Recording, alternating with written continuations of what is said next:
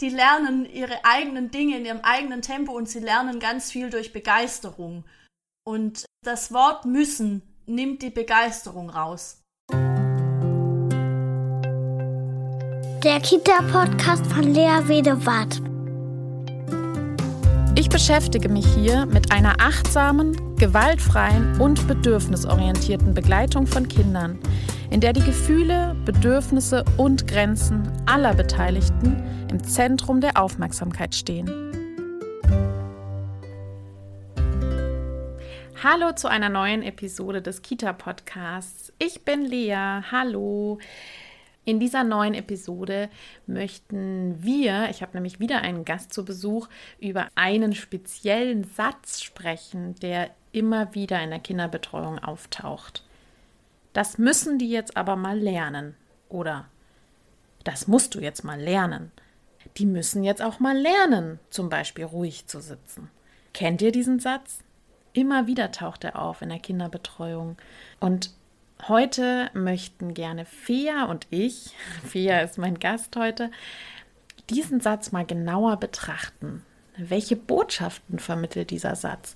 Was, was macht er mit uns? Was macht er mit den Kindern?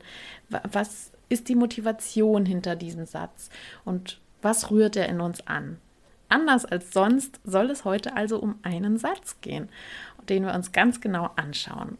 Und ich freue mich so besonders, die liebe Fea zu Besuch zu haben. Fea Finger ist Podcasterin. Sie hat den Podcast Feas naive Welt unbedingt empfehlenswert. Er ist sehr umfangreich, eine breite Themenauswahl, kompetent und sehr lustig. Ich kann ihn sehr empfehlen. Fea ist nämlich auch Kindheitspädagogin und Resilienztrainerin und ich freue mich ganz besonders, sie heute hier im Podcast zu haben. Deshalb kann ich nur sagen, ich wünsche euch jetzt ganz viel Spaß. Hallo, Fea. Hallo, Lea. Schön, dass ich da sein darf. Ja, ich freue mich ganz besonders, weil heute geht es um ein Thema, das, glaube ich, fast jede Erzieherin, jeder Erzieher, eigentlich alle, die mit Kindern arbeiten, bestimmt schon mal gehört haben, diesen Satz. Nämlich, das musst du auch mal lernen. Fea. In welchem Zusammenhang hast du denn den Satz schon gehört in deiner Praxis? ähm, also erstmal äh, viel zu oft auf jeden Fall. Und ähm, besonders in, im Zusammenhang mit Warten lernen zum Beispiel. Und dann an so ganz komischen Stellen, zum Beispiel, wenn es darum geht, dass jetzt vielleicht ein Kind Hunger hat, aber das muss jetzt auch mal warten. Oder das Kind ist müde, aber das muss jetzt auch mal warten. Und die Kinder wollen raus, aber die müssen jetzt auch mal lernen zu warten, weil das ist wichtig. Also da ganz oft, auf jeden Fall. Also ich habe ja mal meine Community gefragt. Ja. Und meine Community, die haben da auch eine Menge an äh, Situationen geschildert, in denen sie schon mitbekommen haben, dass Fachkräfte gesagt haben, ja, das müssen die Kinder auch mal lernen. Und tatsächlich auch zum Thema Warten. Also das scheint so ein Dauerbrenner zu sein. Ne? Ja. Also dass die Kinder mal warten lernen müssen.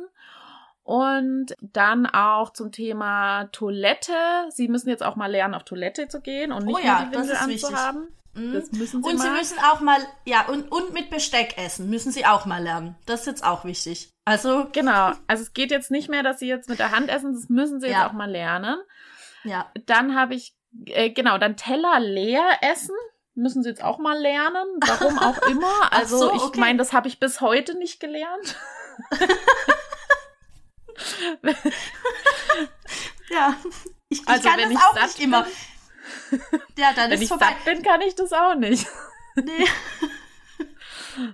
naja, wir machen uns jetzt ein bisschen lustig, ne? Aber das ist ja, glaube ich, so ein bisschen Fea-Stil. Das ist Fea-Stil. Das, das passiert mir öfter.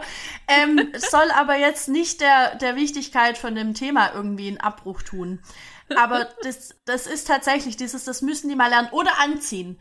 Anziehen ist auch sowas dann werden da Kinder sitzen gelassen, gefühlte Stunden, weil die müssen jetzt mal lernen, ihre Schuhe selbst anzuziehen oder ihre Jacke holen. Ja. Oder also im Grunde äh, die, die, diese ganzen Selbstständigkeitsdinge, das ist irgendwie angekommen, dass das wichtig ist, aber das muss dann auch bitte sofort gehen. Ja.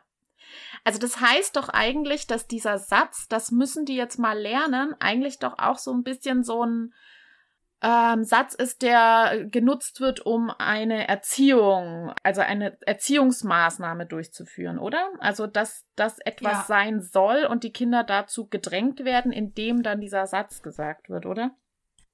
Ja, also ich habe immer das Gefühl, entweder machen sich da die, die pädagogischen Fachkräfte selbst den Druck, weil sie denken, sie müssen da den Kindern irgendwas vermitteln, was die für irgendwann mal brauchen.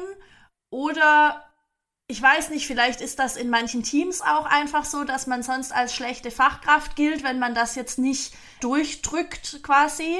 Oder wenn man sagt, ich finde das gar nicht so nötig und das lernen die schon irgendwann, aber das muss ja nicht jetzt sein. Ich bin noch nicht ganz dahinter gestiegen, was eigentlich die Gründe sind. Ja. Aber es ist schon so, manchmal habe ich auch das Gefühl, das ist wie so eine Machtausübung. Also ich, ich erkläre jetzt dem Kind, was es braucht und das muss jetzt aber dann auch passieren.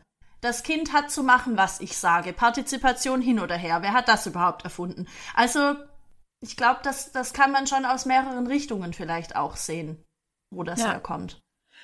Ja, also ich, ich glaube auch, dass das zum Beispiel dieser Satz, den du meintest gerade, dass das viel auch mit dem Selbstverständnis der Fachkräfte zu tun hat. Mhm. Ne? Also was ist meine Aufgabe, was ist mein Ziel? Und mein Ziel ist es, das Kind selbstständig zu machen. Und ich sehe meinen Wert als Fachkraft auch nur darin, wenn ich das Kind dazu dahin führe. Und das ist natürlich auch ein innerer Druck, der ja. sich aufbaut bei den Fachkräften. Und das ist ja eigentlich spannend, weil wenn wir uns jetzt diese Begriffe anschauen, das müssen die auch mal lernen. Und dann ist ja. das ja schon dieses Müssen, ist ja. ja quasi schon ein Druck per se, ne? Also das heißt, total. genau, die Fachkräfte bauen sich selbst auch einen Druck auf, oder? Ja. Ja, also es ist halt Druck für alle dann. Mit, mit diesem Müssen, also Kinder spüren das ja auch, ob, ob die jetzt das Wort schon so verstehen oder nicht, aber die spüren ja diesen, diesen innerlichen Druck, den sich dann, dann eine erwachsene Person macht, um da irgendwas zu erreichen. Und das ist halt unter diesem Aspekt äh, kann doch niemand irgendwas lernen. Also das ist ja auch einfach nicht, wie Lernen funktioniert. Genau. Und das, ja. das erschreckt mich immer sehr, wenn ich das höre, weil ich denke, die haben doch alle eine Ausbildung durchlaufen oder vielleicht mittlerweile sogar ein Studium, wo die doch gelernt haben müssen, wie Lernen funktioniert. Das kann doch nicht wahr sein. Und ich glaube, manchmal ist es auch ein Ausdruck vielleicht von einer Überforderung oder von einer Verzweiflung, jetzt gerade auch im Hinblick auf äh, Personalmangel, Rahmenbedingungen und so weiter. Ich bin da immer nicht so die Freundin davon zu sagen, ja, das liegt jetzt an den Rahmenbedingungen, weil ich denke, ganz oft braucht man ein bisschen Kreativität und dann kriegt man Situationen doch auch gut hin. Aber ich verstehe schon, wenn man jetzt über längere Zeit mit wenig Personal arbeitet, dass man dann irgendwann so eine Verzweiflung unterliegt und dann eben in, aus diesem Gefühl heraus sagt, oh mein Gott, aber die müssen das doch jetzt mal lernen. Ja. Das kann ich nachvollziehen. Das ja. macht's nur nicht besser. Also. Ja, also, ja, das sozusagen eins dieser Druckmechanismen kann auf jeden Fall sein. Überforderung und einfach durch Personalmangel, ne, durch die ja. Rahmenbedingungen. Auf jeden Fall. Ja. Also, das ist auch ein, äh, sicherlich ein Grund, wie es dann dazu kommt. Aber ich glaube, es gibt auch viele andere Gründe. Also ich bin ja auch immer wieder dafür zu sagen, das lässt sich nicht alles auf den Personalschlüssel schieben. Ich glaube, das hat auch viel mit inneren Glaubenssätzen zu tun. Ja. Oder? Also, wie ja. siehst du das? Also, es ist ähm, schon auch viel, was Fachkräfte so in sich tragen, was sie selbst in ihrer eigenen Biografie, das ist ja immer wieder mein Thema, in ihrer eigenen Biografie, in ihrer eigenen Betreuungsbiografie auch mitgenommen ja. haben. Also das Leben ist ein Müssen und nicht ein Wow, schönes Leben, wir können hier, wir dürfen hier, sondern es ist ein ständiges Leisten und Müssen, oder? Das tragen wir alle ja. in uns. Das, das glaube ich auch tatsächlich. Also das hängt schon viel mit den eigenen Glaubenssätzen zusammen und wie du gesagt hast, mit der eigenen äh, Betreuungsbiografie. Und dann kommt auch ganz oft dieses Jahr, und in der Schule können die ja auch nicht einfach nur machen, was sie wollen. Da müssen die ja dann auch. Also manchmal habe ich auch den Eindruck, es kommt von ich, ich bin so ohnmächtig gegenüber dieser großen Schule, die da irgendwann kommt und dann ist es meine Verantwortung, die Kinder darauf richtig vorbereitet zu haben und lieber drille ich sie jetzt so ein bisschen dahin, bevor dann das böse Erwachen kommt.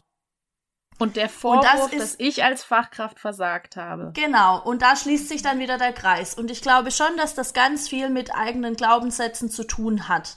Und auch mit dem, mit dem eigenen Bild von, von Kindheit. Und das ist noch ja. lange nicht so, wie ich das jetzt vielleicht gerne hätte oder wie das auch äh, gelehrt wird mittlerweile. Es ist einfach noch nicht in allen Köpfen oder auch in allen Herzen tatsächlich angekommen, dass Kinder eben klein sind, aber nicht blöd. Also die, die, die lernen ihre eigenen Dinge in ihrem eigenen Tempo und sie lernen ganz viel durch Begeisterung. Und ja. ähm, das, die, die, das Wort müssen nimmt die Begeisterung raus. Ja. Ja. Und damit. Ja, ja, total. Also schauen wir uns das doch nochmal an. Also wie, mhm. wie lernen denn Kinder eigentlich fair? Also wie genau das im Gehirn funktioniert, kann ich nicht sagen. Das kannst du vielleicht ähm, noch ergänzen. Aber Lernen funktioniert immer am besten, wenn Kinder begeistert sind für irgendwas. Und ich glaube, das kann jeder irgendwie nachvollziehen, der jetzt oder die ein Hobby hat, für das sie wirklich brennt, wo sie wirklich begeistert dabei ist, wo sie richtig Bock drauf hat. Und dann lernen sich Dinge ja ganz von alleine. Dann kann ich ja auf einmal äh, mich mit Technik auseinandersetzen. Also vielleicht kurz ein Beispiel von mir. Ich hasse Technik ich finde Technik doof, also ich fand Technik doof. Und dann habe ich entschieden, ich mache einen Podcast. Und der heißt Fias naive Welt und dann lege ich da los und dann musste ich mich mit Technik befassen und plötzlich war ich total begeistert und ähm, plötzlich wusste ich, okay, es gibt die Mikros und es gibt die Kopfhörer und es gibt die und die Aufnahmesachen und so. Das hätte ich aber nicht gemacht, wenn ich nicht so Bock da drauf gehabt hätte. Das heißt, die Aufgabe einer Fachkraft ist, diese Begeisterung zu erhalten. Und Kinder haben ja diesen, diesen Trieb, intrinsisch Dinge zu lernen und Dinge zu entdecken. Die haben ja auch Bock zu lernen, wie man jetzt so eine Jacke anzieht oder wie man mit so einer Gabel isst. Aber dann geht das am besten, wenn ich die einfach das ausprobieren lasse und wenn ich die dazu ermutige und inspiriere und vielleicht noch ein anderes Angebot mache. Es muss ja auch nicht die Gabel sein. Ich kann ja ein Aktionstablett zum Beispiel machen mit einer Zange, wo die äh, dann damit mal was, was greifen können oder so. Also man, man kann das ja auf verschiedenen Ebenen angehen. Und ich glaube, so erhält man am besten die Begeisterung dafür, sich selbst weiterzubilden. Und das ist ja so das, das Bild, das auch vom, vom Kind gerade, glaube ich, in der Ausbildung oder bei mir zumindest im Studium war das so, war das vorherrschend, das Bild von dem Kind, das sich selbst bildet. Ja. Ja, genau. Ich finde es auch so toll mit dem Beispiel, was du gerade ge gebracht hast mit dem Podcast, weil diese Angst vor dem, dass die Kinder nicht das können, was dann in der Schule dran ist. Da kann man das Beispiel jetzt fortführen. Hattest ja. du jemals in der Schule gelernt, wie man einen Podcast macht? Wahrscheinlich nee, nicht. Natürlich nicht. Ich Hast du jemals Schule... dort gelernt, wie man die Technik für Podcast macht? Natürlich nicht. Also das heißt, nee. das ist alles eine Selbstbildung aus der intrinsischen Yeah, ich hab Bock-Haltung heraus, ne? Genau. Ja, genau. Und im Grunde, was ich können sollte, ist zu wissen, wo kriege ich die Information her und wie lerne ich eigentlich? Also ich hätte mir immer gewünscht in der Schule, zu wissen, was ist mein Lernweg. Ich habe irgendwann begriffen, okay, es gibt verschiedene Arten zu lernen, aber welcher ist jetzt meiner? Und das hätte ich mir gewünscht. Und ich glaube, dass da die Kita eine Grundlage legen kann. Dass ein Kind zumindest eine, eine Ahnung davon entwickelt, was ist mein Weg, wie lerne ich am besten, wie eigne ich mir am besten Dinge an. Genau. Genau, absolut. Und wenn jetzt jemand gekommen wäre, irgendwie eine Erzieherin zu dir und gesagt hätte, Bea, das musst du jetzt aber mal lernen, dass man Zoom so und so verwendet und dass du das Programm jetzt benutzen musst und das kannst du jetzt immer noch nicht. Das musst du jetzt mal lernen. Was wäre dann in dir entstanden? Ich wäre auf jeden Fall, ich wäre eingeknickt. Also ich hätte, ich hätte überhaupt nicht verstanden, warum ich das lernen muss. Warum ist das denn jetzt wichtig? Und warum kann ich es nicht auf meine Art probieren? Warum kann ich nicht einfach das so machen, wie ich es möchte? Oder vielleicht hätte es mich auch gar nicht interessiert und dann hätte ich sowieso das nicht gelernt. Dann hätte ich sowieso gesagt, nö, ist mir egal, ich mache das nicht. Und dann kommt es zu einem Konflikt ziemlich schnell. Also wenn, wenn die Pädagogen und Pädagoginnen dann dabei bleiben, dass das aber wichtig ist, dann kommt es ja zu einem Konflikt. Also Kinder sind ja keine Zahnpastatube. Du kannst nicht da drauf drücken und es kommt was raus, ja? Das funktioniert halt nicht. Ja, Also bei mir Ja. ist das immer so gewesen, wenn jemand irgendwas von mir verlangt, also wenn jemand zu mir sagen würde, das musst du jetzt mal lernen, dann würde bei mir so ein dermaßen starker Trotz entstehen, Ja, Widerstand. erst genau. Widerstand und man sagt ja auch, Druck erzeugt Gegendruck, ne? Und Ja, ja. genau das wäre es bei mir. Das heißt, eigentlich schafft man doch durch diesen Satz genau das Gegenteil von dem, was man wollte. Ja. Eigentlich, dass man gerne gehabt hätte, dass das Kind das lernt, aber man erzeugt dadurch, dass das Kind das dann wahrscheinlich erst recht gar nicht lernen will. Ja, Oder? Ja, genau.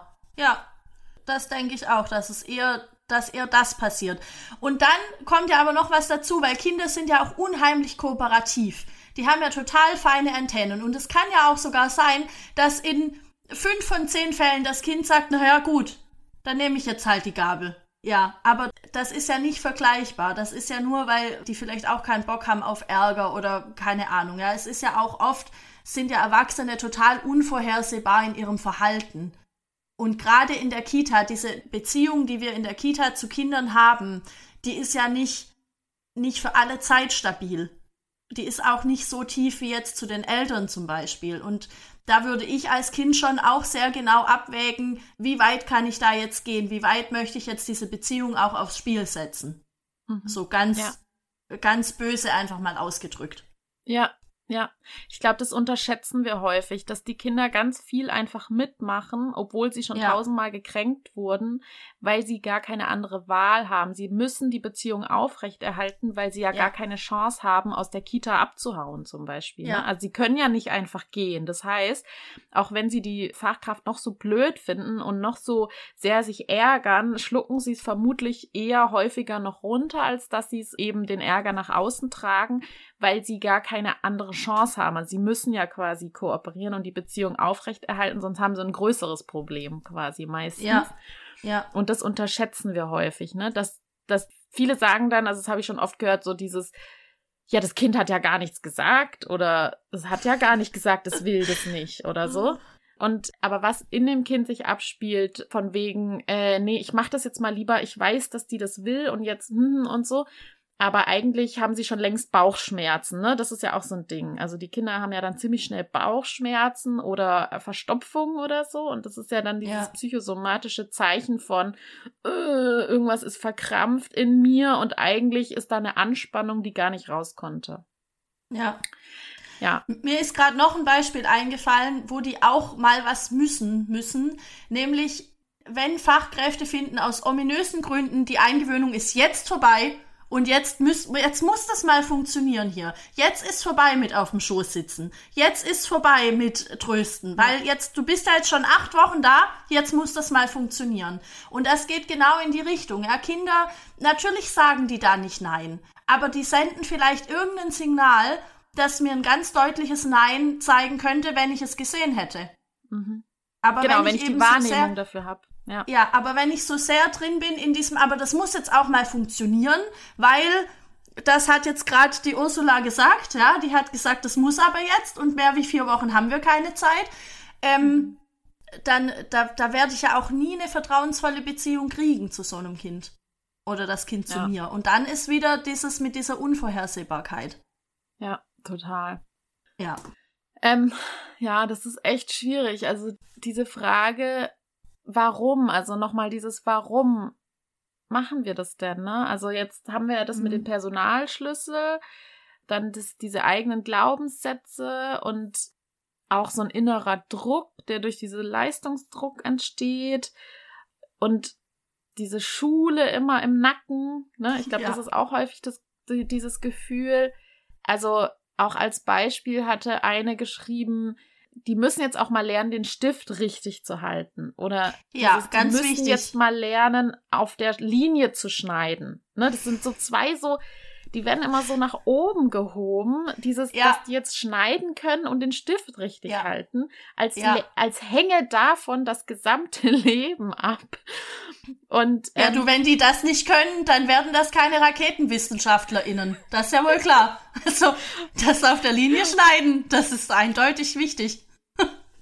Und das ist ja eigentlich wieder das Gegenbeispiel, nämlich die ganzen Nobelpreisträger und so weiter, das sind ja genau die, die alle intrinsisch motiviert ein ins, aus sich heraus einer Frage gefolgt sind und haben dabei Hürden überwunden, die sie selbst überwinden wollten und nicht, ja. weil jemand gesagt hat, das musst du jetzt mal machen und das musst du jetzt mal lernen oder du musst es jetzt rauskriegen. Ja. Ne? ja. Ich weiß auch nicht genau, wo das herkommt. Ich glaube wirklich, dass es viel ist. Das ist auch, das habe ich auch schon öfter gehört. Aber die Gesellschaft. Ja. Die Gesellschaft will das und das irgendwann mal von den Kindern. Die müssen dann so und so sein. Und ich denke mir immer, und ich sage das mittlerweile auch ziemlich laut und sehr vehement, wer ist denn die Gesellschaft? Das sind doch wir. Wir haben das doch in der Hand. Wir können doch sagen, also je, jeder und jede von uns kann doch sagen, aber das ist mir gar nicht wichtig. Mir persönlich. Aber dann wirft es mich eben wieder zurück auf meine eigene Biografie, auf meine eigenen Glaubenssätze und dann muss ich selber wieder rausfinden, was ist mir denn wichtig? Wer bin ich denn, wenn ich aufhöre zu glauben, was mir Leute über mich erzählen? Und wo kam das denn überhaupt her? Und dann muss ich als nächstes aufhören, dem Kind irgendwas zu erzählen, was es bitte über sich zu glauben hat. Ja. Und dann kriegen wir ja auch eine ganz andere Gesellschaft. Also das ist irgendwie für mich kein Argument. Genau, und die Frage ist doch auch, was sind wir für eine Gesellschaft? Wollen wir so eine Gesellschaft bleiben? Ja. Also es gibt ja Umfragen, die immer mehr zeigen, Menschen wünschen sich Beziehung, soziales Miteinander, respektvolles Miteinander und so weiter und keine Diskriminierung, Leistungsdruck und äh, Krieg, ne, so ja. und also das heißt, das ist doch kein Ziel, das jemanden an an diese Gesellschaft anzupassen, finde ich. Ja. Und es ist auch, es, es tut auch so, als würden Kinder nicht sowieso schon alles mitbringen, was sie brauchen, um hier zu überleben. Also man beschneidet Kinder da in ihren, in ihren Potenzialen und in ihren Fähigkeiten, nur weil man irgendwann mal gehört hat, auf der Linie schneiden ist aber wichtig. Ja. Vielleicht kann das Kind irgendwas ganz anderes ganz toll. Und wenn man dann weiß, dass es einfach, es gibt ja gewisse Dinge, mit denen sich alle Kinder beschäftigen. Das sind dann diese Schematas, ja. Und da gibt's Linien, da gibt's Rotation, da gibt's oben sein, also sich an, an, an einen anderen Punkt stellen und von oben die Welt betrachten können und solche Dinge, ja. Und wenn ich weiß, dass Linien ein Schema ist, dann, dann brauche ich doch nicht mehr mit dem Kind auf der Linie schneiden üben. Ja. Dann, dann gebe ich ihm irgendwas hat, anderes, wo ja. es das ausleben kann. Total. Das hat einfach alles so sehr mit Vertrauen zu tun, finde ich. Also ja. Vertrauen ja. in die Kinder, Vertrauen in ihr Können, Vertrauen darin, dass sie sich entwickeln werden und das Vertrauen ja. darin, dass sie, sie wollen die Welt ja kennenlernen, sie wollen irgendwann etwas gestalten und entwickeln und dabei wird bestimmt Schneiden auch ein Thema sein. Nur wenn ja, genau. ich mit ne, also das wird alles ja. irgendwann da sein, weil sie wollen ja in dieser Welt, in der wir leben, die wollen sie ja kennenlernen. Also das, das heißt, die kommen daran gar nicht vorbei, irgendwann das machen zu wollen. Nur wenn ich mit einer Haltung an die Kinder herantrete, das musst du jetzt lernen, entsteht ein Trotz. Und wenn auch noch Zwang dazu kommt, dann entsteht eigentlich so eine Negativverknüpfung für das Kind, dass man dann eigentlich erzeugt, dass Schneiden sich im Gehirn verankert mit was sehr Negativem. Ja. Und dann entsteht die Abwehr und das, nee, ich fasse keine Schere mehr an.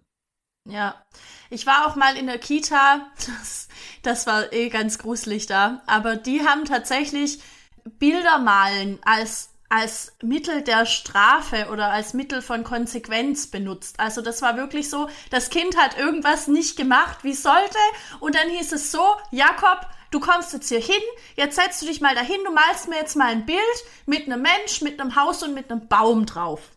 Ich glaube, das war irgendwie auch von wegen Vorschule, dann müssen die ja so bestimmte Dinge irgendwie malen können. Und dann hat die Erzieherin das nachher angeschaut und Jakob hatte eben vergessen, dem Mensch irgendwie Arme zu malen und dann war es auch wieder nicht richtig.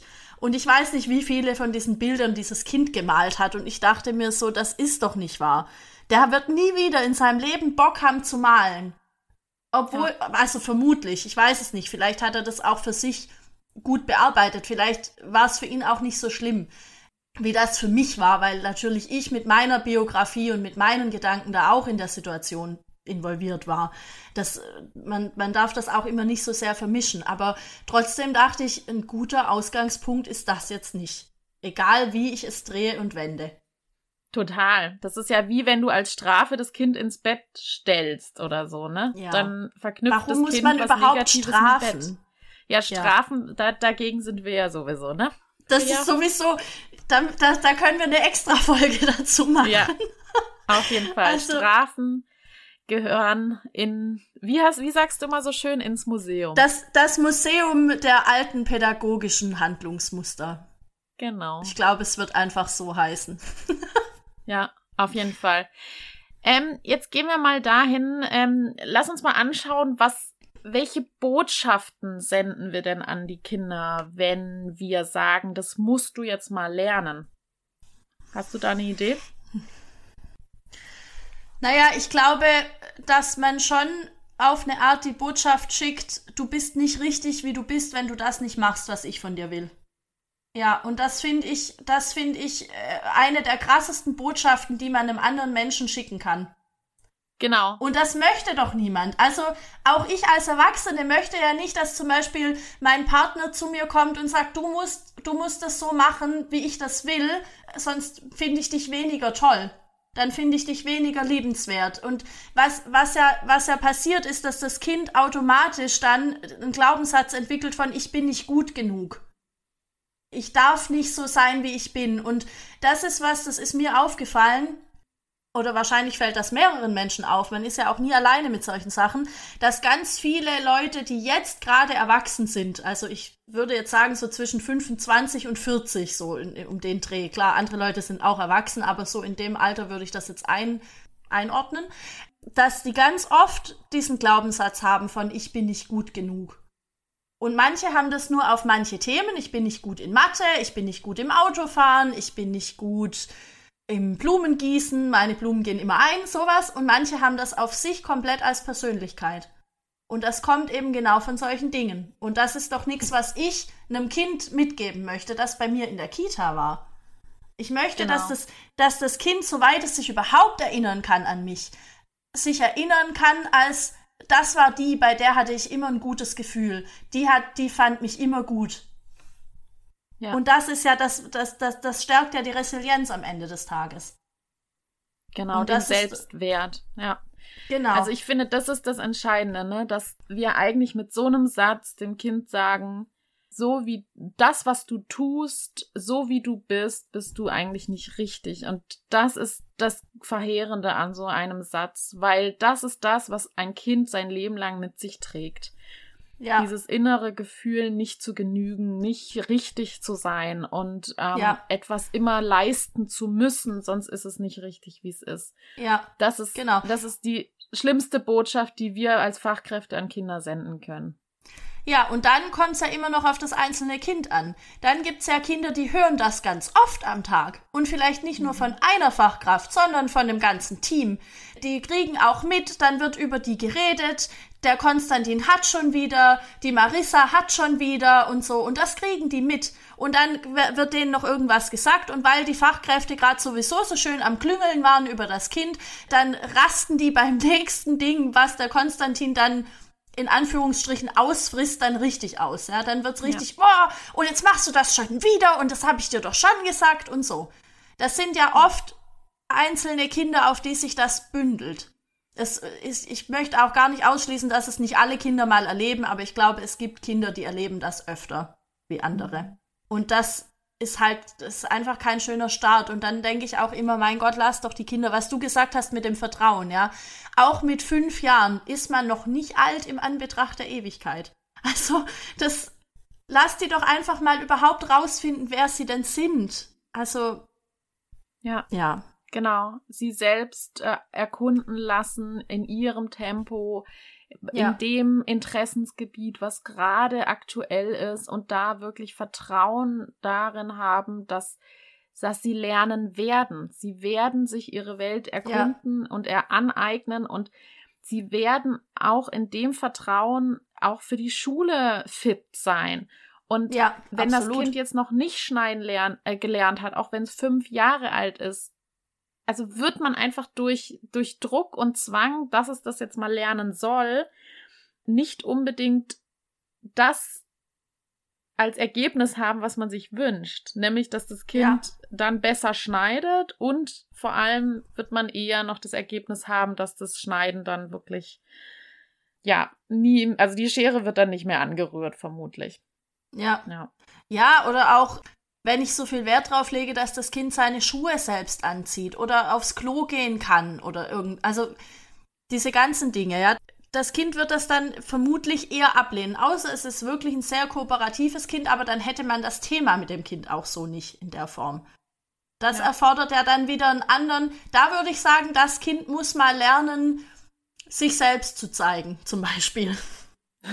Und das kann es aber nicht, weil es die Beziehung nicht hat dafür. Genau, dafür braucht es die Erwachsenen, die feinfühlig wahrnehmen, was das Bedürfnis gerade ist. Ja uns dann dem Kind spiegelt, ne? Ja. ja. Fea, wollen wir mal so auf ein, zwei konkrete Themen vielleicht eingehen nochmal? Ja, gerne. Also zum Beispiel das Thema Warten lernen, das hast du ja in einer Podcast-Folge so hervorragend auseinandergenommen. Also da auf jeden Fall noch reinhören ja. für alle Hörerinnen und Hörer. Ja, das, das ist auch äh, wirklich, das nervt mich so arg. mit dem Warten lernen, dass die Kinder ja. mal warten lernen müssen. Ja. So, und, dann, und ganz ehrlich, äh, es muss mir niemand mehr kommen mit Warten lernen. Ja, wir hatten jetzt Corona und wie schnell ging das, dass die Erwachsenen gesagt haben, oh, wie lange dauert das denn noch? Wie soll das denn weitergehen? Und oh, und jetzt, wir müssen doch jetzt mal wieder irgendwie zurück zur Normalität und so weiter. Und ich denke, herzlichen Glückwunsch. Das ist das, was die Kinder jeden Tag erleben. Die wissen nicht, wie lang dieser Tag geht. Die haben am Anfang, wenn die in der Grippe sind, die wissen nicht mal, dass noch der gleiche Tag ist, wenn die vom Mittagsschlaf aufwachen. Ja, die haben keinen Plan und so geht's uns jetzt mit Corona. Super Perspektivenwechsel. Mit Warten lernen braucht mir keiner mehr kommen. So. ja, sehr gut. Ja, also das äh, Thema Warten lernen können auf jeden Fall die Hörerinnen und Hörer bei dir nochmal anhören. Und dann, ja. was ich mal gerne besprechen wollen würde, es gibt ein Thema, was auch bei der Umfrage durchkam, und zwar, die müssen auch mal lernen, dass es nicht immer nach ihrem Willen geht. Die Kinder. Ja, finde ich auch. Finde find ich total. Bin ich, bin ich, ja. Hm? Was, also was steckt denn dahinter und wie könnte man damit um, anders umgehen? Also wenn die, wenn die Fachkräfte jetzt sagen, zum Beispiel, was können wir uns denn für ein Beispiel überlegen? Ähm, dass, dass zum Beispiel ein Kind, ein Mädchen, Lara hat zum Beispiel Lukas was weggenommen vielleicht oder so mhm. und dann sagt Lukas ist tierisch wütend und geht zur Erzieherin und sagt, die Lara hat mir irgendwie das weggenommen oder so und dann sagt die Fachkraft, das kann nicht immer nach deinem Willen gehen. Das musst du jetzt auch mal lernen zu warten oder so. Da haben wir das Warten wieder. das ist universell, ähm, das haben wir überall. Ja, ähm, das kann nicht immer nach dem Willen gehen, ja. Also eigentlich ist es ja, steht es ja dann eng in Zusammenhang damit, dass es quasi das, Gefühl und das Bedürfnis des Kindes dann in dem Moment nicht erkannt wird und ähm, dann auch nicht unterstützt wird darin, wie es dann weiter handeln könnte, sondern eigentlich ist es ja nur sowas von, jetzt hab dich nicht so und also eigentlich nur was von, schluck jetzt dein Gefühl runter und äh, mach nicht so ein Heckmeck so, ne? Also diese ganzen Glaubenssätze wieder. Ja. Ähm, was würdest du denn machen als Fachkraft, wenn jetzt das Kind zu dir kommt und weint und sagt, Lara hat mir aber den Teddy weggenommen und ja. Wie würdest du handeln?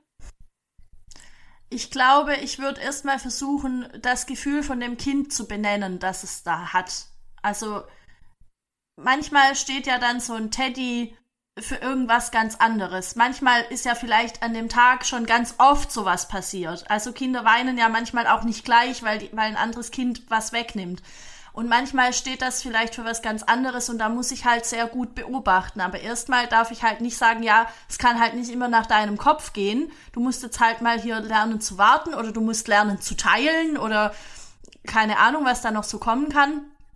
Und dann muss ich halt schauen, was, was ist denn jetzt eigentlich das Bedürfnis von dem Kind? Geht's wirklich um diesen Teddy oder geht's drum, dass das Kind gesehen werden muss in, in irgendwas? Also muss ich das vielleicht in den Arm nehmen? Braucht es meine Aufmerksamkeit oder braucht es vielleicht einen Spielpartner? Kann ich da so ein bisschen ein Spiel mit jemand anderem äh, herbeiführen auch vielleicht?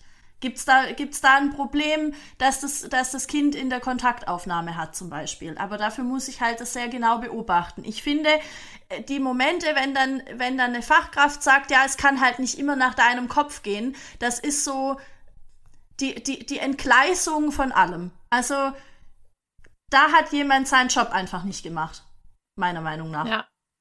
Ja, also das Kind wird in keiner Weise irgendwie ernst genommen. Ja. Sondern eigentlich in seiner Meinung, in seinem Ärger, in seinem, in, eigen, in seinem ganzen Sein eigentlich dann ähm, herabgewürdigt, finde ich, ne? Ja. Und, und es kommt eben nochmal dazu, dass da die eigenen Glaubenssätze dieser Fachkraft wieder rauskommen. Vielleicht hat die das ganz oft gehört, dass es halt nicht immer nach ihrem Willen gehen kann. Ja. Und dann gibt sie das ungefiltert einfach weiter an ein Kind, das, das sich ja gar nicht wehren kann, das da überhaupt noch keinen Schutz dagegen hat. So. Ja. Ja, ich glaube, das kommt immer wieder zum Tragen, ne? Diese eigenen Triggerpunkte. Also, ja. und da sich ganz genau anzuschauen, warum kommt dann genau dieser Satz in diesem Moment bei mir raus? Und ja. warum ist es genau, wenn es zum Beispiel darum geht, dass das Kind nicht hört, zum Beispiel. Oder, oder wenn es ja. eben, das war auch ein Thema, Kinder sollen mal lernen, ein Nein zu akzeptieren. Und wenn das Kind dann das nicht schafft, das Nein zu akzeptieren, warum bringt mich das so auf die Palme? Ne? Ja, die Und, müssen ja auch ähm, Frustrationstoleranz lernen. Das ist also. ja, genau. Anstatt Komm ich jetzt erst drauf. genau, und dann, anstatt dann halt reinzugehen und wieder, wie du gesagt hast, ne, die äh, zu gucken, ja, was hat denn dazu geführt? Was ist denn das tatsächliche Bedürfnis und so. Ja. Und und das ist auch schwierig, weil das bedeutet ja, dass ich erstmal muss ich verstehen, dass es ein Bedürfnis ist als Fachkraft. Dann muss ich verstehen, da triggert mich gerade was, aber das hat mit mir zu tun und nicht mit dem Kind. Und dann muss ich beides umsetzen. Und das in dieser Situation. Und das ist schon herausfordernd. Ich kann das nachvollziehen. Genau. Es gibt ja diesen wunder, wunder, wundervollen Satz von Katja Saalfrank. Ich weiß gar nicht, ob der von ihr ursprünglich ist, aber die meinte ja, das Kind ist nie, oder von Jesper Juhl oder so. Naja, egal. Das Kind ist nie die Ursache für mein Gefühl. Also, ja. dass ich so getriggert bin, dass mich das so wütend macht, wenn das Kind das Nein nicht akzeptieren kann, ist das Kind nicht die Ursache dafür, sondern nur der Auslöser. Ja. Und das sagt nochmal so schön, das hat mit dem Kind meistens ziemlich wenig zu tun. Ja. Also ich hatte tatsächlich jemanden äh, im Coaching, die hat gesagt, ich habe mit dem Kind, ich habe da ein Thema, weil der verhält sich so und so und ähm, ich, ich komme nicht klar damit. Ich kann das nicht. Ich kann mit diesem Kind schon nicht mehr umgehen. Und erstmal fand ich es total stark von ihr, das zu erkennen und sich ja. dann da Hilfe zu holen. Und am Ende kam raus, dass es tatsächlich einfach darum ging, dass sie als Kind eben sich diese, diese, wie sagt man denn, die, diese Selbstständigkeit, die das Kind, um das es ging, hatte, sich eben nicht, dass man es ihr nicht zugestanden hat, dass sie das, dass sie das darf. Und dass sie genau. jetzt als Erwachsene mit 26 Jahren eben immer noch daran kämpft. Ja. Und dann kommt so ein Kind und spiegelt ihr das. Ja. Und das war total, also es war echt krass. Und ich glaube, dass das ganz oft der Fall ist. Und ja, total. dass es halt viele aber nicht erkennen, dass viele halt nicht verstehen, dass es mit ihnen zu tun hat, weil dann eben, was wir vorhin gesagt haben, diese ganzen Erwartungen noch in so einem Team dazukommen. Weil eben sämtliche Kollegen und Kolleginnen dann vielleicht erwarten, dass man sich so und so verhält, weil unsere Regeln in der Kita sagen das. Ja. So. Das ist ja das nächste Thema, ne? Das, ja. ähm, die Kinder müssen doch mal lernen, sich an die Regeln zu halten. Und ich glaube, das ist ein ja. ähnliches Thema. Früher wurden die Regeln mit Strafen durchgeboxt. Ja. Das heißt, es ist so sehr in unserer Biografie meistens mit Schmerz verbunden. Regeln werden mit Strafen und Belohnungen und so durchgedrückt, dass ja. das auch ein echtes Thema ist. Also ich habe einmal einen Artikel geschrieben, Kinder missachten Regeln nicht aus Böswilligkeit. Da steckt so viel anderes dahinter, was, was häufig einfach übersehen wird, ne? Also warum Kinder sich nicht an Regeln halten dass sie ja. so im Spiel vertieft waren, so im Flow erleben, dass sie das gar nicht mitbekommen haben irgendwie und sich dann eben nicht an die Regel gehalten haben, dass sie dass sie so voller Wut waren, so im emotionalen Gehirn, dass sie gar nicht mehr da rational handeln konnten, dass sie dass sie sich so ungerecht behandelt gefühlt haben, weil jemand gesagt hat, das müssen sie jetzt auch mal lernen, dass sie dann ähm, aufräumen, dass sie dann so im Widerstand sind, äh, dass sie ja. dann erst recht sich nicht an die Regeln halten und so weiter. Es gibt ja zig Gründe, die wir ganz feinfühlig, sensibel beobachten dürfen, warum Kinder ja. sich dann nicht an Regeln halten. Und nur weil wir es ihnen einmal erklärt haben, weil wir jetzt die Regel aufgestellt haben, heißt das ja noch nicht, dass sie das dann verinnerlicht haben. Und andersrum wieder, also das kann ja auch der Grund sein, weil die Regeln einfach irgendjemand aufgestellt hat, also auch wieder quasi ihnen einfach übergestülpt hat anstatt dass sie mit den Kindern gemeinsam, zum Beispiel Thema Partizipation, wieder ja. ähm, gemeinsam mit den Regeln auf äh, den Kindern aufgestellt wurden und so weiter. Es gibt für all diese Themen, wo gesagt wird, das müssen die auch mal lernen, gibt es ja zig Gründe, warum Kinder das in dem Moment nicht können. Und es, und das tun sie nicht mit Absicht. Jeder Mensch, das ist ja mein Credo, tut in jedem Moment sein Bestes und jeder lebt auf dieser Erde und jedes Kind tut das, was er gerade tun möchte, um sich ein Bedürfnis zu erfüllen und mehr nicht. Ja. Ja, genau. Und also die Sache mit den Regeln, das ist auch sowas. Ich denke mir dann immer, wem dienen denn diese Regeln? Also wer, wie du gesagt hast, erstmal, wer hat die sich ausgedacht und zweitens, wem dienen die? Helfen die jetzt den Kindern tatsächlich bei irgendwas oder helfen die den Fachkräften, weil die ihren Tagesablauf haben, weil die ihre Struktur erhalten wollen? Keine Ahnung, was es da noch alles so gibt, weil die Gesellschaft das eben so will oder weil irgendwer gesagt hat, das macht man so, weil das haben wir auch immer schon so gemacht. Die Regel ist halt schon immer, dass man das und das nicht tut. Aber wem hilft denn diese Regel tatsächlich? Und dann darf ich als Fachkraft mir eben regelmäßig anschauen, ist diese Regel noch sinnvoll? Oder war die nur für, für die Kinder, die wir eben letztes Jahr hatten, gut, weil die hatten da ein Thema in der und der Form und können wir das jetzt wieder anders machen? Also eine Regel genau. muss ja nicht für immer eine Regel bleiben. Genau. Zum Beispiel. Ja, eine Regel ist nur dann sinnvoll, wenn sie auch wirklich den Beteiligten in der Gruppe dient, um genau. ein freudvolles Miteinander zu gestalten und nicht Regeln um der Regel willen. Weil es halt genau. so ist, weil die Gesellschaft halt Regeln hat. Das ist für mich immer ja. dieses Totschlagargument. Ne? Ja, in, in der Schule müssen die sich auch an Regeln halten dann, weißt du? Das genau, das ist immer das Argument. ja, also das, das fällt mir schon immer schwer. Und ich denke, mh, hm, ich glaube, dass man, dass man wenig Regeln braucht tatsächlich in der Kita. Vielleicht vereinzelt Sachen, die notwendig sind, damit eben die Kinder nicht immer mit den, mit den Bobbycars, äh, keine Ahnung, durchs Blumenbeet fahren. Das ist jetzt vielleicht irgendwie eine sinnvolle Regel. Wobei, gibt es halt kein Blumenbeet mehr. Also das wäre ja auch so die Frage, was lernen die Kinder draus, wenn sie jetzt die ganze Zeit durchs Blumenbeet fahren, dann gibt es kein Blumenbeet mehr. Können die das reflektieren oder kann man dann sagen, wir nehmen das zum Anlass, um dann mit den Kindern ein neues Blumenbeet zu pflanzen. Vielleicht mit Blumen, die die selber aussuchen. Du kannst, ich finde ja, man kann ja aus allem was machen. Man, man kann ja, letztens hat das jemand gesagt, wer war das? Wenn Scheiße passiert, mache ich Dünger draus. Ja, das fand ich schön. so gut und so einleuchtend. Und ich finde, dass das in ganz vielen Situationen in der Kita eben passiert. Und wenn ich aber jetzt ein Kind habe, das sich an irgendeine bestimmte Regel einfach nicht halten kann, wie jetzt fahre ich mit dem Bobbycar durchs Blumenbeet. Ich möchte, dass ja. die Blumen alle heil bleiben. Bitte fahr außen rum, ja, um das korrekter ja. auszudrücken. Ja. Wenn ich jetzt ein Kind habe, das das einfach nicht kann, dann muss ich mir da eben nochmal genau anschauen, warum kann es das nicht. Ist es nur in ja. dem Fall oder hat es noch andere Sachen, wo es auch sich an was nicht halten kann? Oder möchte es mir irgendwas besonders zeigen, weil es jetzt besonders toll da, keine Ahnung, schnell fährt oder ich weiß es nicht, ja. Das, aber ich glaube, wir, wir sind immer aufgefordert, nochmal hinzuschauen. Das Offensichtliche ist ganz selten das Thema, um das es dem Kind eigentlich geht. Ja. Ich habe auch letztens drüber nachgedacht, zum Beispiel Thema Morgenkreis. Dass da halt dann die Regel gibt, dass alle Kinder auf dem Stuhl sitzen. Ne? Ja. Im Morgenkreis zum Beispiel. Ja. Das ist halt die Regel. So. Und jetzt gibt es zum Beispiel ein Kind, das möchte aber auf den Sitzsack.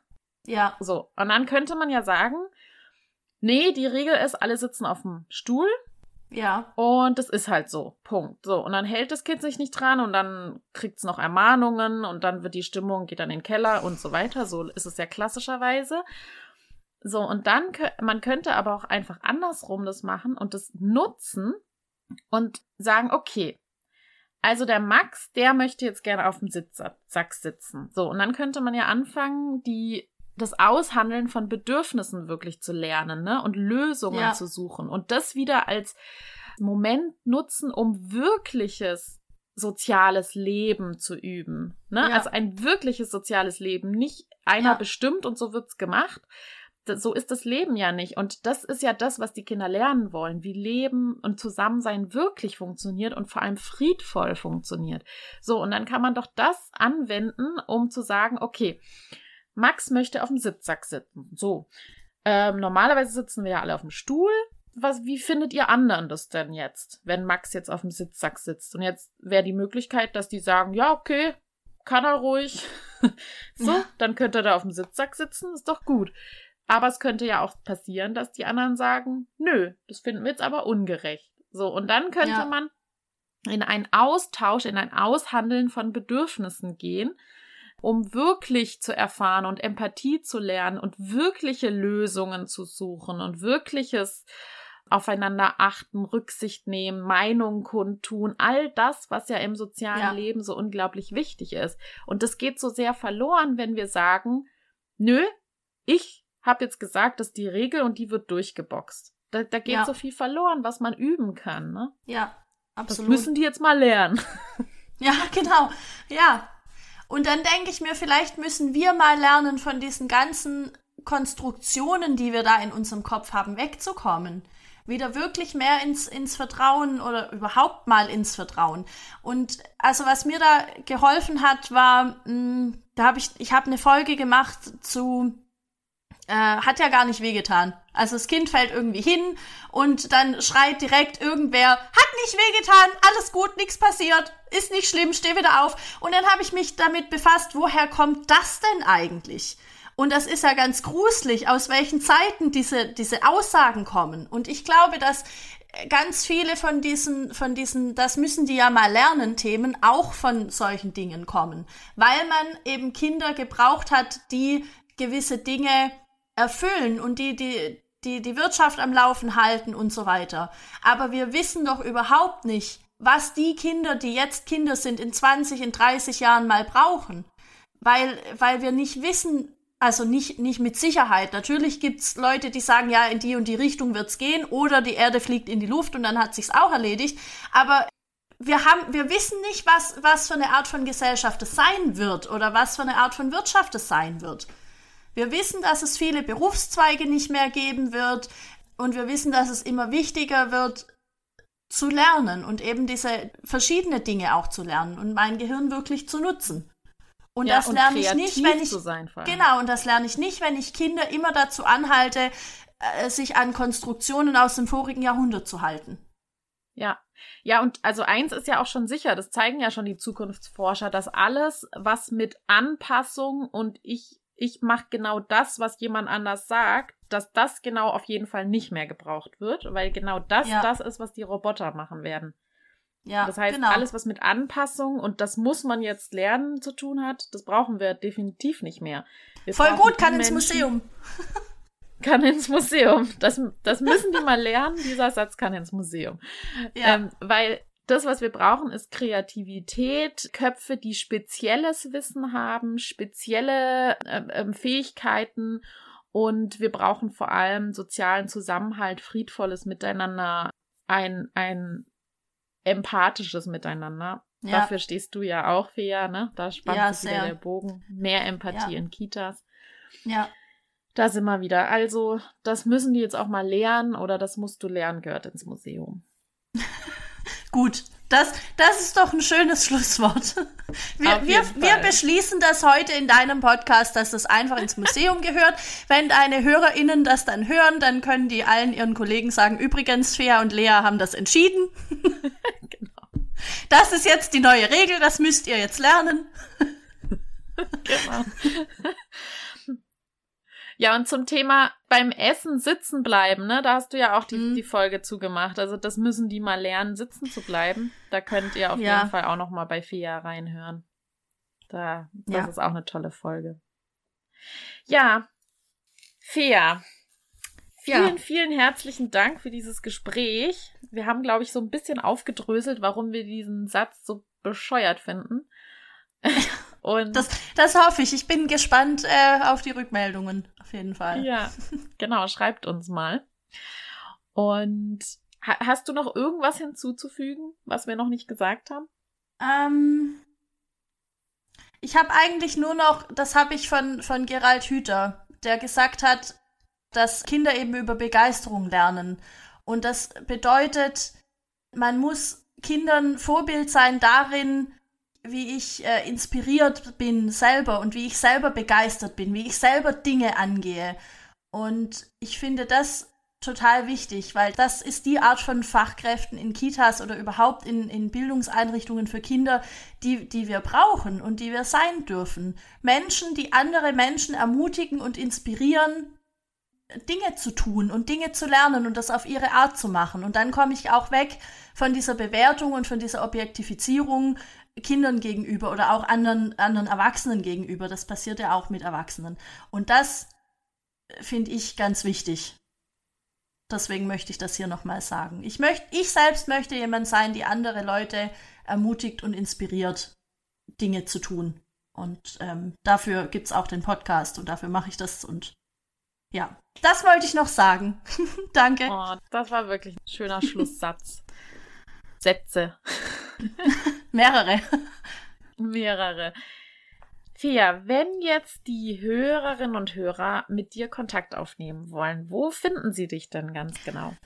Also im Moment findet man mich gut auf Instagram. Da bin ich Fea Finger, das ist mein Name. F-E-A und dann Finger wie der Finger an der Hand.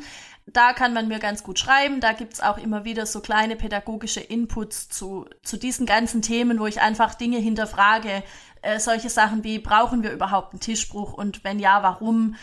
Warum gibt's eigentlich im Herbst immer Apfel, Apfel äh, äh, gestaltet an den Fenstern zur Deko, warum ist das denn so wichtig? Solche Dinge und da mache ich natürlich auch immer bekannt, wenn es eine neue Podcast-Folge gibt und die gibt's immer mittwochs ab 7 Uhr morgens, weil ich das irgendwann mal für eine gute Zeit gehalten habe.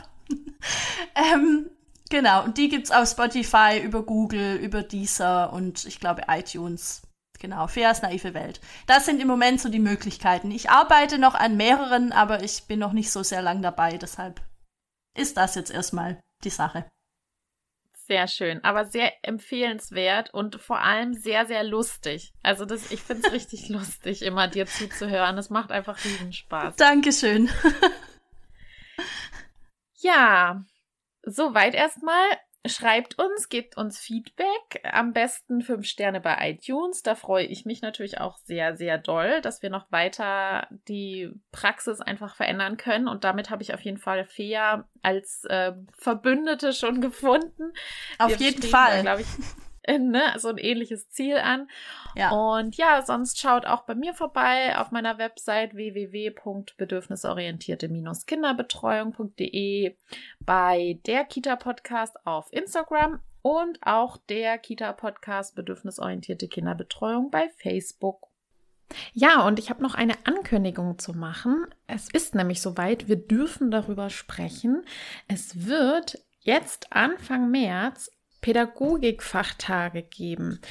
Die, diese Pädagogikfachtage richtet Tanja Köster aus und die Fachtage heißen Orientierung finden, selbstbestimmt handeln und findet am 11. März und am 12. März statt.